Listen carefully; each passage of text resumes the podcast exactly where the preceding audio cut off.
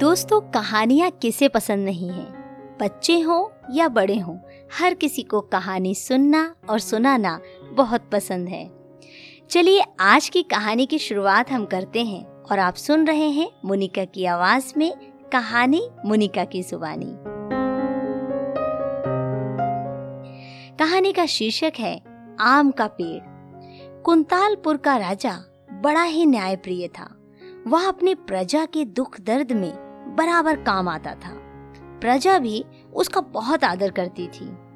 एक दिन की बात है, राजा गुप्त भेष में अपने राज्य में घूमने निकला।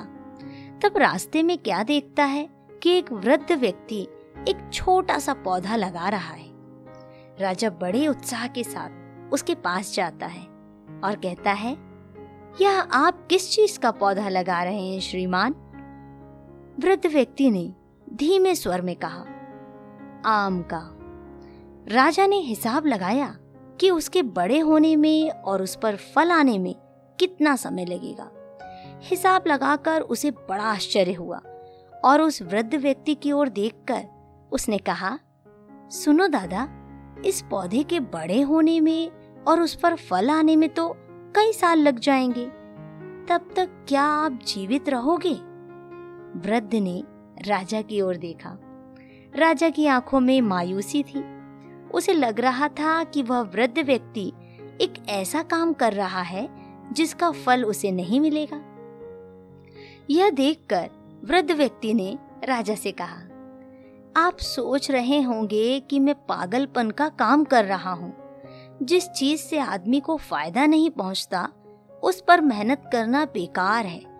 लेकिन यह भी तो सोचिए कि इस बूढ़े व्यक्ति ने दूसरों की मेहनत का कितना फ़ायदा उठाया है?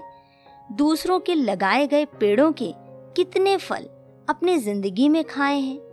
क्या उस कर्ज को उतारने के लिए मुझे कुछ नहीं करना चाहिए? क्या मुझे इस भावना से पेड़ नहीं लगाना चाहिए कि उनके फल दूसरे लोग भी खा सकें? जो केवल अपने लाभ के लिए ही काम करता है, वह तो स्वार्थी प्रवृत्ति का मनुष्य होता है। वृद्ध व्यक्ति की यह बातें सुनकर राजा प्रसन्न हो गया। आज उसे भी कुछ बड़ा सीखने को मिला था।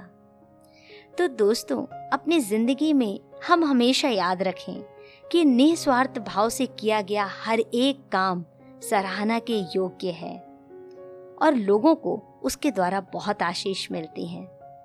यदि आज की कहानी आपको पसंद आई है और इससे आपको कुछ प्रेरणा मिली है तो अपने कमेंट करके मुझे ज़रूर बताएँ। जब मैं आपके कमेंट पढ़ती हूँ, मुझे बहुत प्रोत्साहन मिलता है। इस कहानी को लाइक भी कर दीजिए और शेयर भी कर दीजिए। तो सुनते रहें कहानी, मोनिका की जुबानी।